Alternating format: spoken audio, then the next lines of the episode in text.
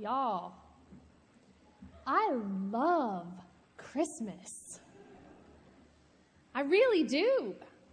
I'm a staid and serious Anglican, and I'm not supposed to crack a smile or play a goofy carol until December 24th at the very earliest, but I do.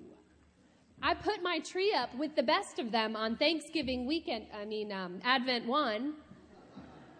My kids and I, we've been listening to John Denver and the Muppets Christmas album all month long.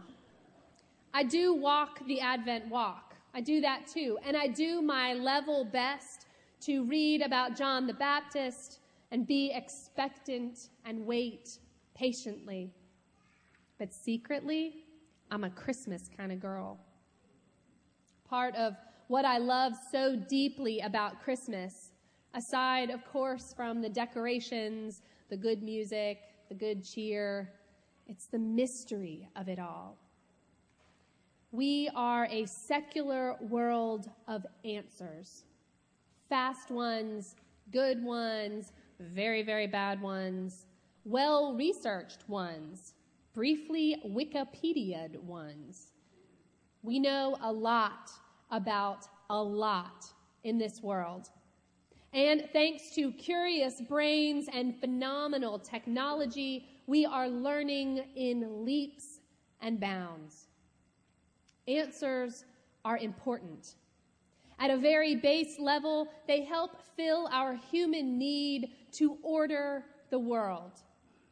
More importantly, they help us fix what we've messed up, cure what is ill, counter what is wrong. From the toddler's constant refrain of why to the NASA scientist who answers the question, we solve puzzles and we answer big questions. This all brings me back to Christmas. Christmas has far more questions than it has answers. Why an unwed teenager? Was she really a virgin? Why shepherds? Did that star really travel? Was her due, why in the world was her due date in the middle of a national census? Really, there was no room in the inn. Why was there only one inn? Theologians have been attempting to answer these questions for centuries. Some meaning has been made of these mysteries. But the reality is, we don't really know. And so they remain meaningful mystery. And I love that about Christmas. I love that this is the time of year where we just sit with no evident discomfort, steeped and surrounded in that which we do not understand. The reality of it makes no logical sense, even from its premise. God came down to be one of us? There is no research we can do to satisfy this puzzle or to justify both sides of this equation. We simply know. We know that the baby Jesus was born of a virgin and laid in a manger. We just know it. We feel it in our bones and we know it as truth with a capital T. There is little that is easy about faith. There are people who are looking for simple answers, step by step guides for how to believe and get into heaven. And there are preachers who will give them those answers. I am not one of them. There are people who are looking for proof, perhaps historical or scientific or otherwise, to show that this stuff really happened. And there are historians and there are scientists who will give proof one way or the other. I am certainly not one of those. In this Google it and get it world, In this age of scientific data and hard evidence, faith is getting harder and harder to hold on to. Faith requires questions, and it requires, as part of our life journey, it requires us to struggle with seeking answers that may never come. In that struggle, we grow. We grow as Christians, as people who believe in a God who never promised this day would be, that this would be easy, but promised through that strange event of birth that we celebrate today that we would never, never be alone.